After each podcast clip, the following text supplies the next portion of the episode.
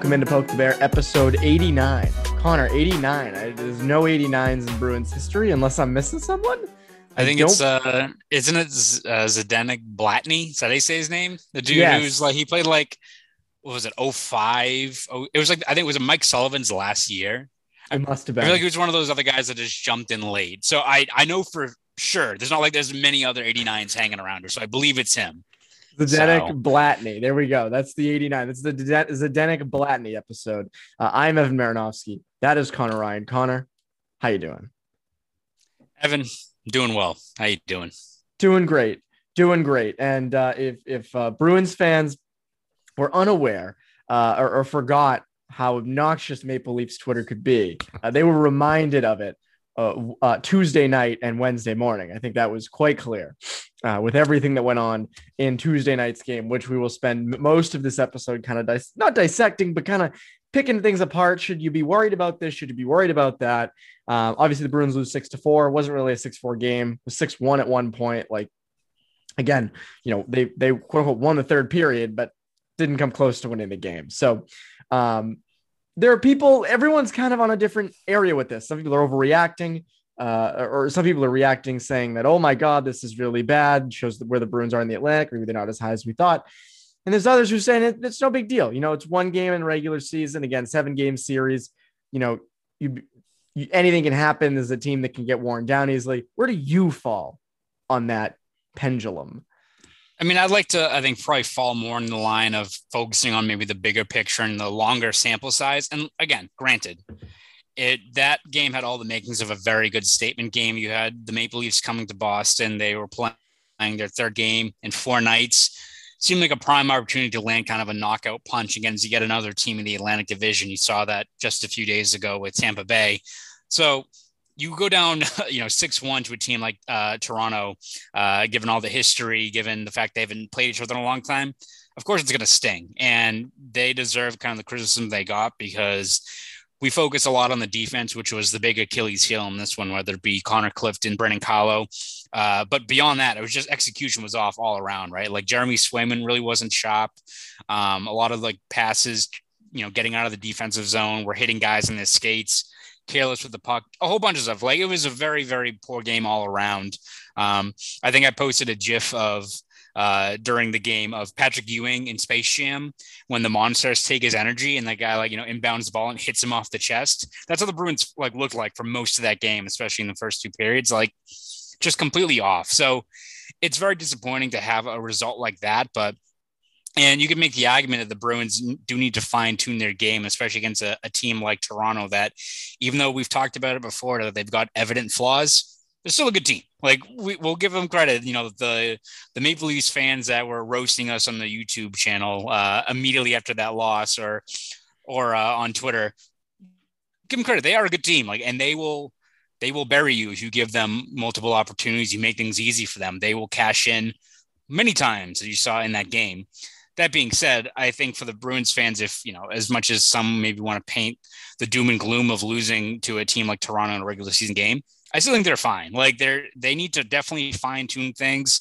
I think these still have some questions that need to be answered on that D corps in terms of getting probably that best personnel uh, set before you get to the playoffs. But I'm focusing more on the fact that they're still in a 14 3 and 1 stretch as opposed to one disappointing loss against uh, against Toronto, which again they were due for a stinker. You would have probably it would have been an easier pill to swallow, even if it was a team like New Jersey, right? Who's not a playoff team. Probably mad that they they would play down to a competition like that, but it's inevitable, right? The fact that I think it happens against Toronto in a game like that, where it seems like the Bruins are building so much momentum, I think so, that's what makes it sting a lot more.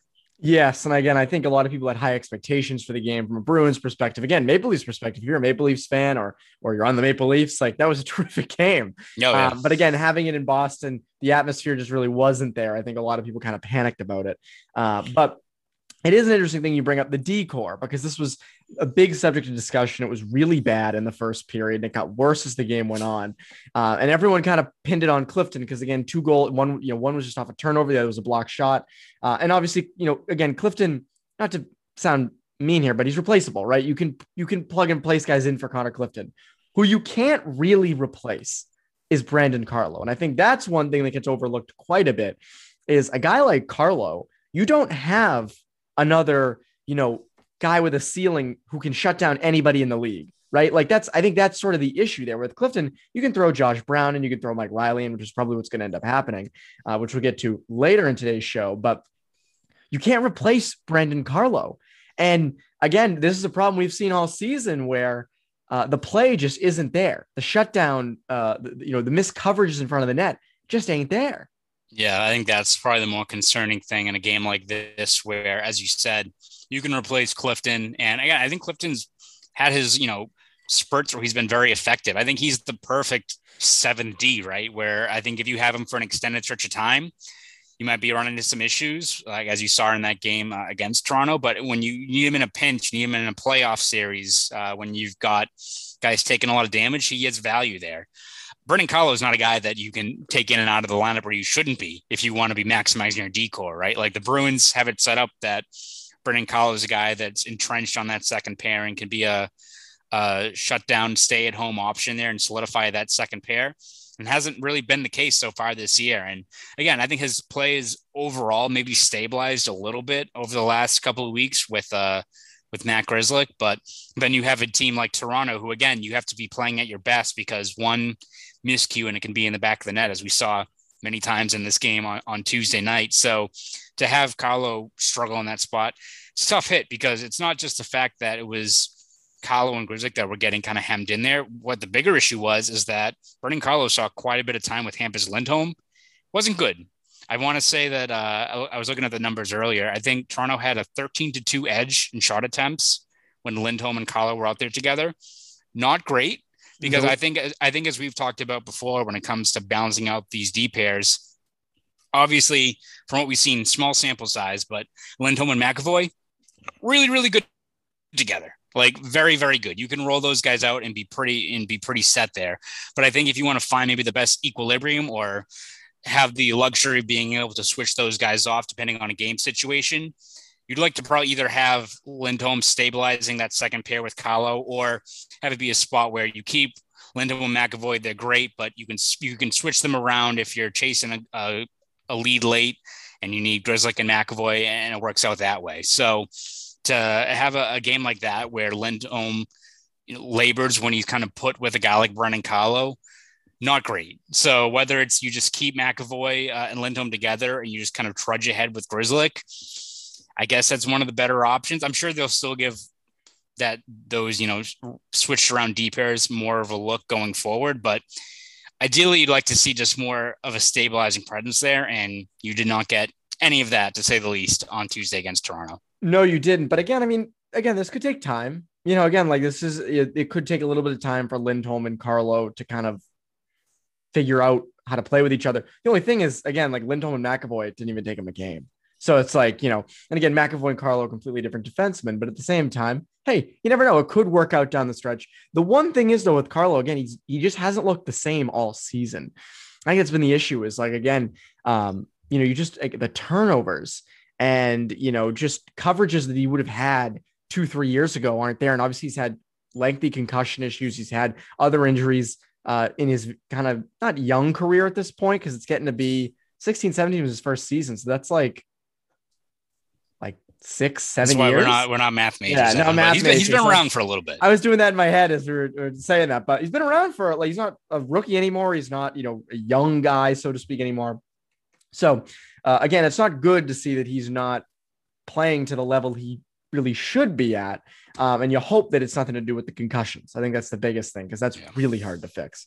Um, and again, if the Bruins are going to make any sort of run, I mean, in 2019, when you remember, like he was their Dynamite. shutdown guy back there. They were like, awesome. terrific uh, with Torey Krug. And, you know, you could put him up against, I mean, everybody goes back to that Panarin uh, where he's breaking up Panarin at the blue line and the Bruins went the other way and scored immediately. But there were so many plays uh, during that cup run when he was just dynamite back there. And that's a big reason why you got there. So, interesting thing with that. Um, not a very, I mean, uh, he right now he's not a very safe bet, right? But you expect him to become a little bit safer as season goes along. But when we're talking safe bets, no matter what, no matter what, we're talking about our good friends over at BetOnline. Right, you are, Evan. Listen up, guys. After months of playing, college basketball has determined the top teams for the Final Four. And they're set to play for the national championship this coming week. Looking to wager these games? Head over to the BetOnline website or use your mobile device to sign up today and receive your 50% welcome bonus on your first deposit. Just use our promo code CLNS50 to get started. That's CLNS50. BetOnline remains your number one spot for all your updated odds and information, along with player props and great contests throughout the year. BetOnline should be your continued source for all your sports wagering needs, including live betting and your favorite Vegas casino and poker games. It's super easy to get started, so join today. Learn why everyone is saying BetOnline is the fastest and easiest way to wager on all the popular sports and games, including the NHL. BetOnline, where the game starts. Stats. Where the game stats? So the most controversial play uh, Wednesday or Tuesday night was uh, Ilya Lyubushkin. It's Ilya, right? I got that correct. Yes. Yep. Sure. Okay, just making sure. Uh, hit Taylor Hall. Looked like it was kind of from behind. Hall got right up. I mean, it wasn't really just kind of from behind. It was from behind. Like I, I, I saw it from behind. Hall gets up, hits him in the hits him uh, from behind uh, in the face. Looked. I mean, Taylor Hall's no fighter, so again, I'm not going to judge. I'm neither am I. But it looked to be like an open hand. It wasn't like a fist. It was, it was just Smith. like it was Will Smith. It was an open hand hit to the side of uh, Lyubushkin's head, and Lyubushkin went down, had to be taken off the ice, and he was uh, done for the game. So, uh, Leafs fans were all over Twitter saying that this should be a suspension. There were some saying that it was like the Todd Bertuzzi incident uh, when he was with the uh, Vancouver Canucks or when he was with the Red Wings. Um, it was it was just a that was an awful scene. This was nothing like this. Was not that. No. Not no. at all. Not even remotely close. And to see, uh, and, and again, Taylor Hall got a five thousand dollar fine out of it. I do think, again, I think you know it is. I think Lyubushkin. Do I, you know, did he overreact? I don't know. You know, is he soft? I don't know. Didn't look like that hard of a punch to me. But given all that, I'm not surprised Taylor Hall was suspended. But I'm, I mean, I'm no, no, not suspended. I'm not surprised he was fined. Yeah. And I'm also not surprised he wasn't suspended because this wasn't a suspendable play. I, I don't understand the, the argument for it. Yeah, I, I, think it's one of those things where yeah, it makes plenty of sense why he would get fined. Uh, if he had like a, a hearing or something and, and, it would come of it, maybe it's the NHL doing its due diligence, which is fine. Like it was an unfortunate play where I mean I I don't know if it was whether it was Lyubushkin like hitting the ice hard that caused the injury, what have you, because again it didn't look like it was a uh, heavy, you know, haymaker or, or, something like that. And I think it's one of those ones where it's unfortunate play all around. We talked about this before. It's almost like it always seems like it's Taylor Hall who's getting involved in these things. It was like uh, MacKinnon, right, where you would think like Landeskog started and think that he like beheaded Nathan MacKinnon off of that play that was more incidental. Granted, this one had more intent, right? Where I mean, he clearly Hall was pissed because he pretty much got boarded, didn't get a call, and, and hit him. So, I mean, there is intent behind there. It wasn't like the freak bang bang play that it was with MacKinnon, but still, it wasn't the, the Bertuzzi incident. I mean, Bertuzzi like followed him around. There was clear history there between those two teams uh, leading up to that. Was pretty much like hovering around him for the whole game, and then like not only punched him, but then pile drived his like neck into the ice. Yes, like you know, that was in court. Broke his neck. That went to court. Yes, yes, exactly. Yeah, no, that was that was legitimate intent to, to hurt a guy. And again, yeah, he pile drived him into the ice. That was a crime. That wasn't like yeah. just a penalty. That was an actual crime. Yeah. Like so there's a again, big, huge difference. Right. And again, it's I think what we talk about in any situation where we've got two sides that are fighting, you can find a rational middle ground, which no one wants to do. But again, should Hall have done it? Probably not. Loss is cool, but su- suspendable offense, probably not, and definitely not a Bertuzzi incident. Again, you can make the case that maybe if he got a one game suspension, I probably wouldn't agree with it, but you know, what, what, what have you, he got his, he got fined. You hope Lyubushkin's okay with whatever happened there, whether it's him hitting the ice or what, what have you. Don't want to ever see a guy get hurt. Um, Right. but again, uh, not Bertuzzi. Come on, guys. No, no not even Guys, come close. But I, I'm with you. I mean, again, I, I hope Lub- Lyubushkin's fine. Like it's not. Again, I'm not saying he's. You know, I don't want to say that he's soft because again, if he hit the ice hard or something like that, or was a freak thing with his head, like I don't. I'm not going to speculate. I don't want to like judge someone for that. But if it was just the punch, just the eye test, it didn't look that hard. So who knows? Uh, but yeah, again, I just didn't think it was suspendable. I, I, the suspension I don't get. And then the Bertuzzi stuff. People, there was one Twitter account who like tweeted the video and was like, "This is just like Todd, you know, Todd Bertuzzi and Steve Moore." It's like, no, actually, it's not even close. It isn't remotely close. Um, and again, should Taylor Hall have done that? No, probably not. You know, but again, like lost his cool, standing up for himself. Yeah. I don't know. It's just it's again two sides to every argument like this. As as, as they usually say in hockey, Evan, uh, shit happens. Shit happens. Stuff happens in games, and what are you gonna do? Um, okay, so move on from Taylor Hall and that whole thing. Uh, again, he will not miss any time because he's not suspended. Uh, but uh, there could be some people on, on D who are missing some time, and not because of suspensions, because uh, Cassidy mentioned after Tuesday's game that he was looking to make changes anyways. So it wasn't like Tuesday was the end all be all, but it was kind of the thing that got the ball rolling on, hey, let's get some new guys on D. Feels like uh, Mike Reilly and Josh Brown are going to be back in or are going to be in on Thursday night. Are they going to be together? How do you see this sort of figuring itself out? I think it's going to be the interesting thing because I think the one that makes plenty of sense is Clifton obviously slotting out, and you want to either see, I mean, you want to see both guys, right? Whether it's Reilly, who I think is an interesting guy to put on that third pair, especially on the right side, because I think one, you just see how he would fare on the right side because you know, I'm probably getting ahead of what we're going to talk about, but I feel like the best third pairing for this team in terms of maximizing the talent out there is probably Forbort on the left and Reilly on the right. So I'm sure you probably want to see that at some point. But Cassidy even mentioned before Tuesday's game that maybe it's in one of these upcoming games against, you know, Jersey or, or Columbus that maybe they get Forbort and, uh, and Clifton a night off and you try the the Reilly Brown pairing just to one get these guys reps, which is I think what they uh, really want to focus on, but also you can see both of them in action. Like I, I think maybe if you're the Bruins and you got a little bit of this window here, maybe it's not rip off the band-aid, but have the opportunity to just flip those those pairings around. So you get to one get Reilly back into a game, so he responds, and also just see what a guy like Brown can give you. Um, so I, I wouldn't be surprised if they roll out uh, Reilly and Brown as a pairing, but uh, you hope over this kind of next stretch of games, they also maybe give Reilly a game with Forbort just to see how he plays. Because again, I think Cassidy is framed it in that way in terms of just reps is the most important thing. But it's also, you know, not ideal. You want to give a guy like Forbort the night off, who I don't think was particularly poor in that game against uh, Toronto. Um, but I think throughout these next couple of games, you're going to see a lot of switching on that third D pair because, as we saw, it's still a lot of work in progress in terms of finding out what's that best six man unit for the Bruins on defense going forward. The big question I think a lot of people are wondering, and it's kind of a weird thing to think about because you never you never thought it would come to this, but do you think, and we were talking about this on the way back from recording after uh, Tuesday night's game, do you think a night off for Brandon Carlo would do him any good up on level nine, or is he someone who needs to just play through everything he's going through? I feel like it's something that the Bruins want to just more or less get him playing and getting him feeling confident about his game. I feel like Bruce Cassidy was asked that, I think, earlier in the year, where I think he had a kind of extended stretch where he was really struggling.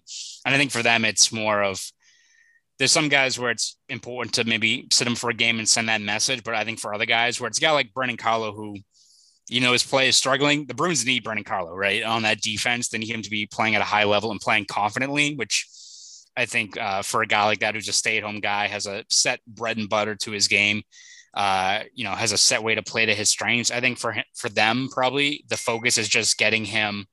Um, the focus is just getting him playing to his strengths and playing confidently. And I think maybe f- for them, the focus is just keeping him in there, getting those reps and fighting through it, as opposed to maybe sitting out a game where maybe you're second guessing or you're letting the mistakes from that game against Toronto kind of plague what you're thinking. And that could all vary depending on the player. But I feel like for the Bruins in, in general, where they've got, what is it, 16 games left, I think the focus is probably more keeping Carlo in there, trying to build that confidence up, and especially keep on seeing what's maybe the best fit for him on that line, on that pairing. You know, whether it's Grzelcyk keep on building that chemistry with him, or again, even though Hampus Lindholm and Carlo wasn't a very good pair against Toronto, I'm sure they're still going to give them some more reps down the stretch here to see if maybe they can balance things out, uh, kind of going into the postseason a little bit.